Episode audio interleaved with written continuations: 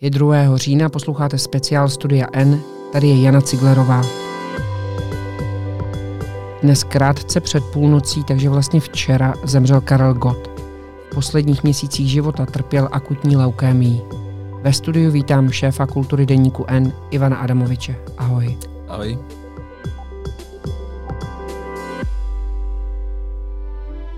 Karel Gott pro mě znamenal mládí a dětství.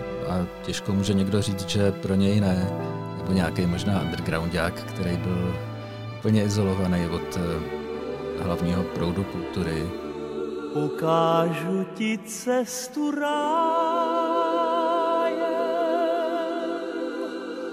Pojď a Přesně to formulovala naše kolegyně, eh, která řekla, že si nedovede představit svět bez Karla Gota. Myslím si, že to hodně vyjadřuje to, co pro nás vlastně znamenal, že i když jsme ho eh, nemuseli poslouchat nebo nebyli jsme jeho fanoušci, tak prostě Karel Gott tady vždycky nějak byl s námi. cestu tam,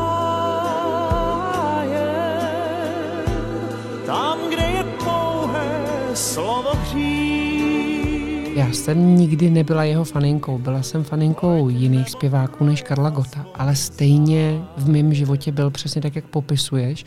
A já si to občas uvědomím na takových malých detailech. Jedna z prvních písniček, kterou si pamatuju, se jmenovala Úterý 3. září. U, u, u, úterý 3.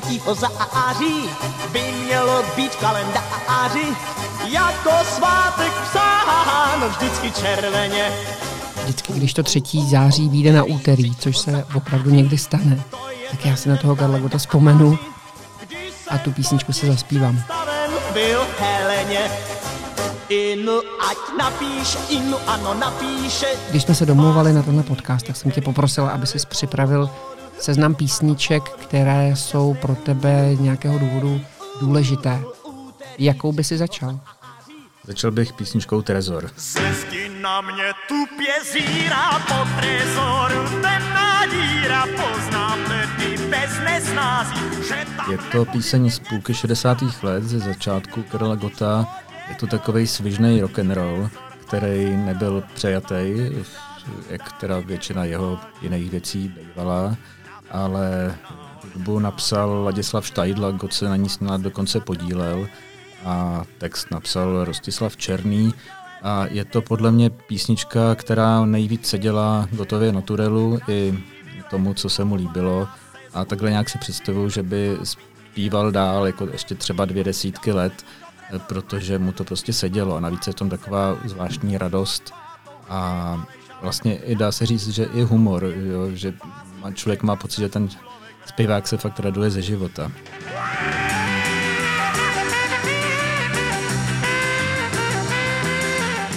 To měl potom Karel Gott, ale i v dalších písničkách, nebo máš pocit, že už ne? No něco jako lehká radost tam je zní dál, ale už takový ten humor a ta rozjuchanost, rozjásanost, tak ta tam, ta tam zmizela. Ty jeho pozdější písně jsou takový jako sice optimistický, ale zároveň melancholický a ta melancholičnost je hodně klíčová věc v jeho, v jeho tvorbě. Je nějaká písnička, která to podle tebe ilustruje? On eh, se v těch písních eh, dobách, kdy ta přítomnost byla docela tíživá, což byla ta normalizace, tak eh, nebylo možné zpívat radostně o přítomnosti, takže on se tím pádem obracel do minulosti a ty jeho písně jsou takovou oslavou toho, co bylo, nebo vzpomínáním na to, co, co bylo.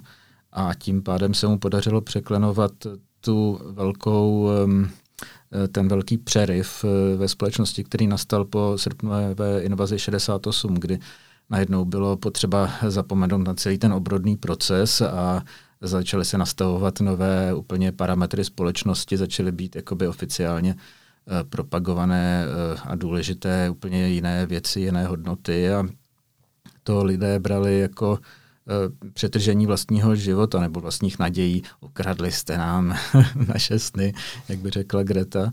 Eh, a ty gotové písničky těmi texty a vlastně i hudbou to nějakým způsobem překlenovaly. A tím, že se obracel do minulosti, udělal takový jako oblouk, tak tím lidem vracel tu kontinuitu, která se jim ztratila. Pro mě jednou z takových písní bylo, když jsem já byl tenkrát kluk, hudbu napsal Charles Aznavour a text Zdeněk Borovec. Když jsem já byl tenkrát kluk, pošli písně díl a sladší měl zub. I řeky byly čistý, tak jak jsem je znal, a zelenější Dalším příkladem, taky převzatá píseň, je Léta prázdnin. Jsou to vlastně oba, obě písně, které se nějakým způsobem ohlížejí do, do minulosti, do toho, co bylo. Uh, když jsem já byl tenkrát kluk, tak v těch textech to je taková oslava toho, co si, co si vybavujeme z dětství a vlastně i návod ohlížejme se radši za sebe, než rozhlížejme se kolem sebe. On tam zpívá co tehdy, co ty víš, jak tehdy voněl bez, to je vlastně náznak toho, že vždycky to dětství je přívětivější dobou než ta naše současnost, nebo a delší býval den a závaznější slib. Tady v tom zase vyjadřuje možná dost nevědomně Zdeněk Borovec to, k čemu došlo k takovému určitému společenskému rozpadu, že si lidi, kteří třeba měli, byli předtím spojení nějakým optimismem, tak najednou si zase už nemohli věřit. Jeden nemohl před druhým říkat to, co chtěl a, a ta společnost vlastně přestávala existovat, úplně se začala rozpadat, takže ten slib byl dřív závaznější, dřív eh, víc platilo to, co třeba si lidi řekli, než eh, v tom marazmu těch 70. Eh, let. Buď s Bohem brácho z dětských let, byl slepší v počtech a já za slépe. To všechno dávno pokryl sníh. Pil jsem z dlaní tvých, ty z mých, jeden pramen, jeden smích, tak s Bohem brácho musím jít. Já si dobře vzpomínám na písničku Zůstanu svůj. To byla vždycky taková energická věc. Potvrzuje taky to, co ty říkáš. Eh, tady ta písnička Zůstanu svůj je vtipná tím, že uh, lidi její text parodovali, vlastně naznačovali tím, jak Karel Gott nějak se dokázal nestratit v jakémkoliv režimu, takže té původní písni bylo Zůstanu svůj, ať různé vládly styly a lidé to předělávali na ať různé vlády byly.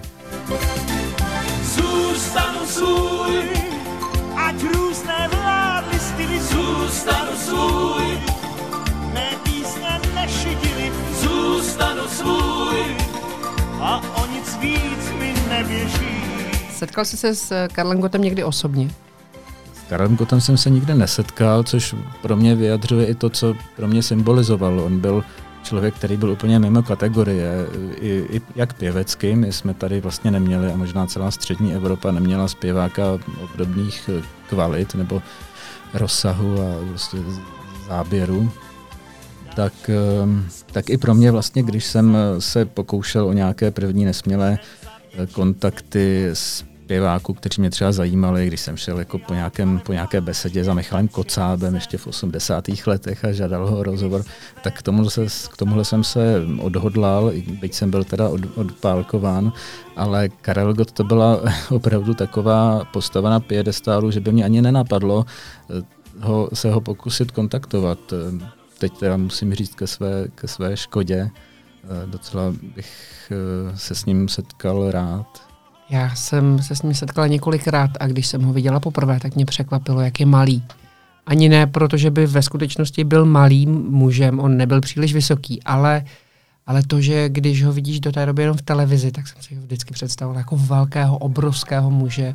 Překvapilo mě, že jim není. Neměli bychom zapomenout to, že Karel Gott naspíval řadu pěkných duetů, Jeden z nich je písnička Čau lásko.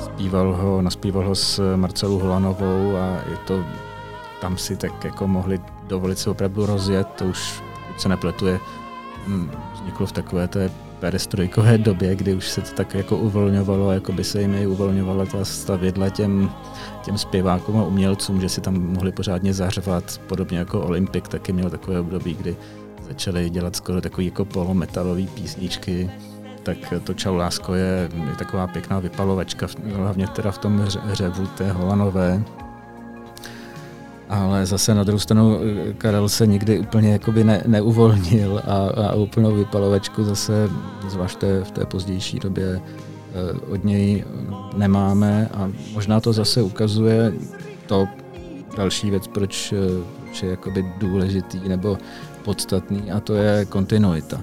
On prostě lidem přinášel propojení různých dob, ať různé vlády byly, tak Karel Gott zpíval pořád stejně a i ty jeho texty byly prostě pořád od, se pohybovalo v takovém zvláštním bezčasí, buď tedy ten, to ohlédnutí do minulosti nebo v nějakém jako bezčasí.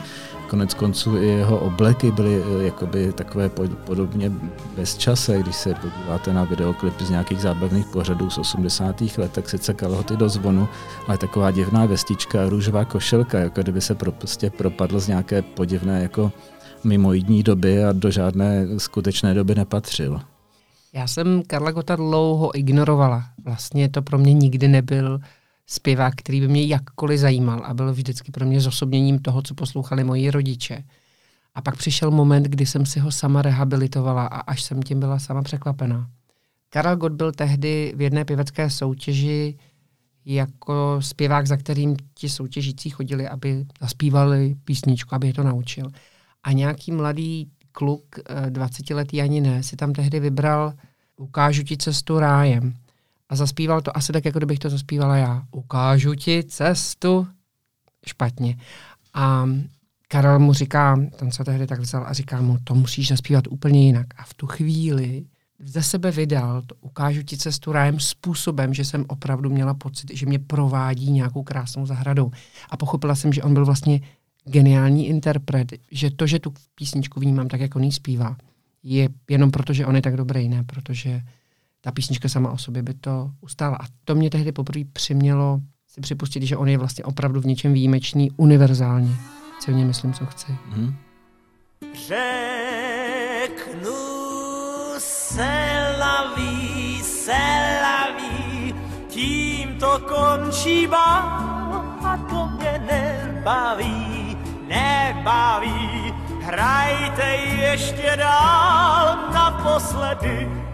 La la la, la la la, la la la, la la.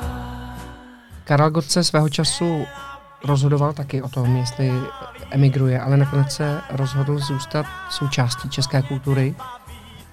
Je nějaká písnička, která to ilustruje?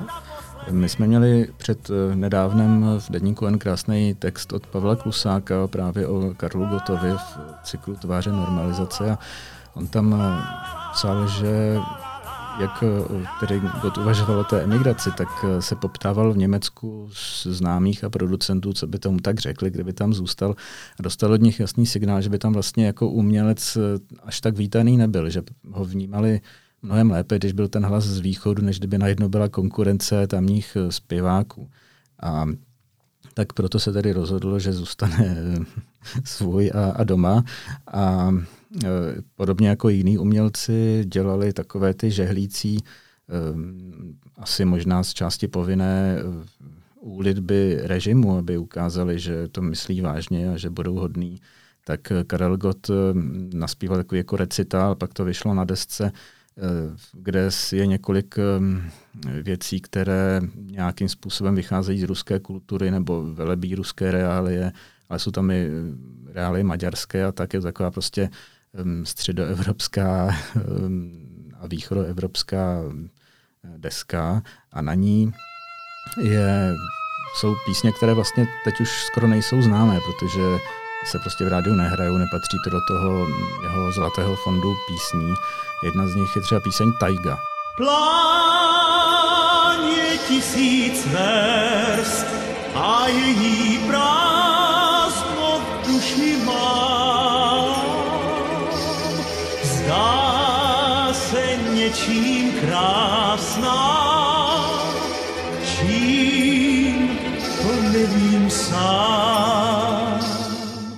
píseň Taiga se mi líbí, protože vlastně má docela velkou sílu. Další věc je, že vlastně ji nemáme oposlouchanou, že není moc známá.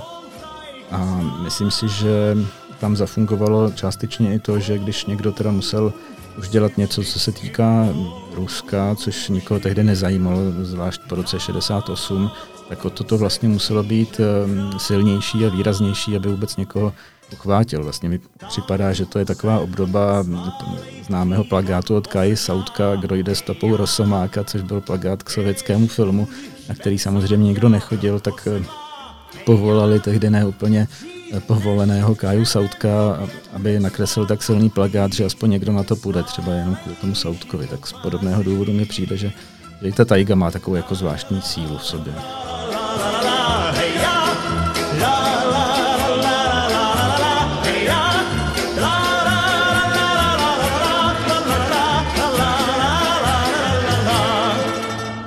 Taky tam má teda na té samé desce skladbu ruské lidové písně, kde dokonce zpívá v ruštině, takové fakt ruské lidovky, jo, Stěnkově Razinovi a to je už úplný bizár, to si někde najděte na YouTube.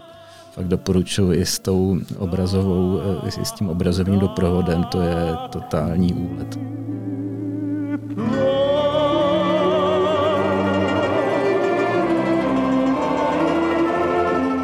Bylo víc věcí zvláštních. E, pro mě třeba byl takovým zvláštním způsobem nepřístupný. On, když měl pořad v rádiu, tak jsem měl vlastně pocit, že nikdy nemluví nějak jakoby sám za sebe. On už tou, tím posazením toho hlasu, on vlastně byl, on mluvil podobně jako zpíval, takovým tím vysokým hlasem, tak si tady pustíme tuto píseň, že? A jakoby jsem měl pocit, že, že to není, jako on to byl on, ale um, měl jsem pocit, že tam má jako nějakou masku toho zpěváka, že pořád je tam za Karla Gota a ne za nějaký svoje já. Uh, tak um, nevím, do jaký míry tohle nějak uh, pak um, přispívalo k tomu, jak se jevil na veřejnosti, nebo jaký, jakou kolem sebe měl, měl auru. Další zvláštností byla ta jeho, ten jeho příklon ke konspiračním teoriím, kterém rád pozdějších letech hovořil, když už se mohlo svobodně o čemkoliv mluvit. Nevím, kdy ho to začalo zajímat, ale možná už dřív a možná i to byl třeba důvod, proč nebyl víc nějak jako lámán a ohýbán tím, tím režimem, nebo nějak ještě nemusel dělat větší kompromisy, že v nějakých věcech byl takový jako někde trošku jinde.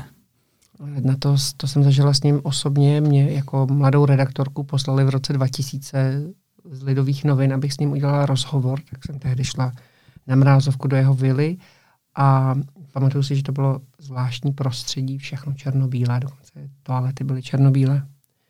A on mě tam jako naprosto neskušenou novinářku zavalil svými konspiračními teoriemi. Já jsem tam tehdy seděla asi tři hodiny, nedokázala jsem mu říct, že už musím domů, nebo že už mě to vlastně nezajímá, tu část o konspiračních teoriích jsme tam ani nedali, ale vím, že mě to vlastně tehdy překvapilo, jak děsivé to bylo a jak málo jsem to od něj čekala. Vzdušnými drahami někam na si pro... Jedna z písniček, na který já si vzpomínám a které často dneska udávám jako příklad pozitivního, ale stále rasismu, je pro mě písnička Kakaová. Očí do černa, ústa tak souměrná jsou. K večeru možná, že zjeví se u pláže náhodou. Náhodou tež tam budu, řeknu jí how do you do. Úsměvem odpoví kráska kakaová. Tehdy naspíval písničku, ve které vystupovala modelka, eh, která měla africké kořeny a vlastně to byl takový pokus o to vypadat světově v českých videoklipech, bylo to už po revoluci. Já se na tuhle písničku nespomínám, to jsem asi fakt neposlouchal jak ten mainstream, takže nevím, neznámý.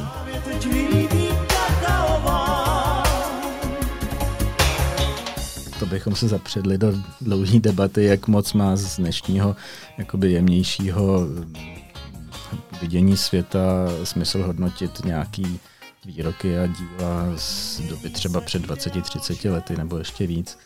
Ale Stejně tak bychom mohli říkat, že je sexista, nebo tak prostě v některých jeho textech najdeme nějaká vyjádření, které vlastně nepsal on, navíc eh, jsou to texty nějakých textařů, on jenom zpíval, kde třeba ženě říká, říkej si, co chceš a stejně si budu dělat to svý, nebo, eh, nebo jako naznačuje takovou tu mužskou dominanci, až jako až neskutečnou nad, nad tou partnerkou, tak zase jako tehdy to nikomu nepřišlo divný, nebo možná jenom pár, pár lidem citlivějším a teď už nám z toho stávají vlastně na hlavě.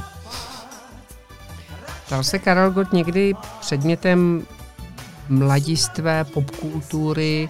Vzali si ho někdy na paškál třeba alternativní kapely, skupiny a tak? Já bych eh, jako příklad uvedl, ono vyšlo album cover verzí gotových písniček a mě, protože jsem fanoušek kapely Vanessa, tak mě zaujalo způsob, jak, eh, jak si podali jeho písničku muzika. Tak zpívá nám jen vzpomínání, písní se skrylo nám.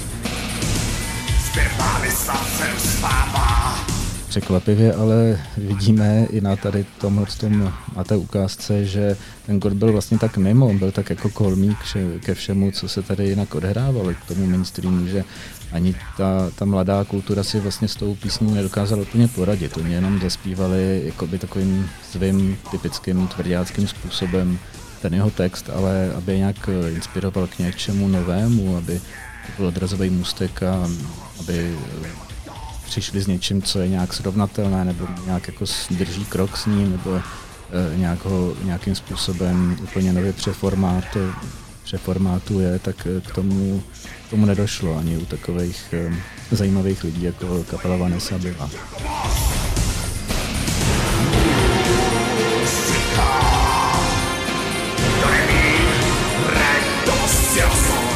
Co tady bude chybět tím, že Karel Gott už není?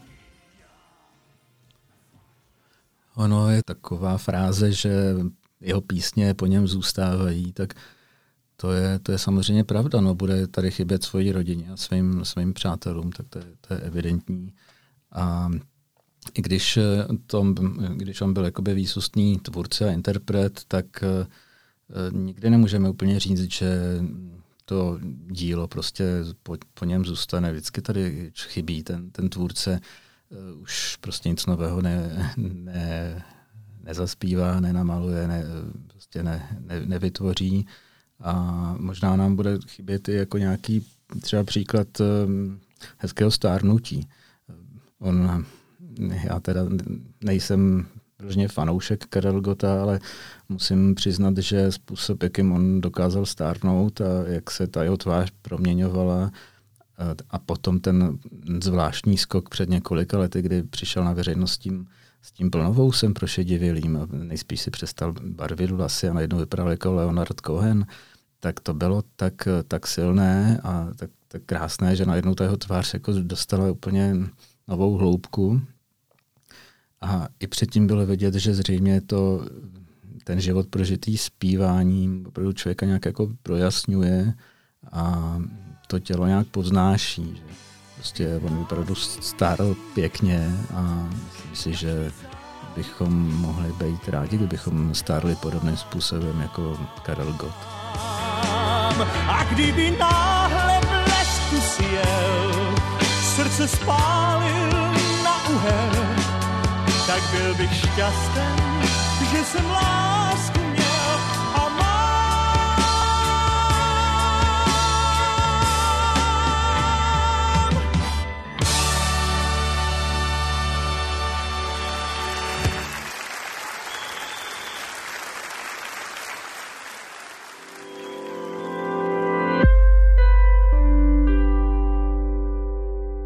Neomezená data hýbou Českem. Proto O2 přináší nové tarify Neo s neomezenými daty pro nekonečné sledování videí, nepřetržitý poslech hudby i podcastů. Chytrá síť O2.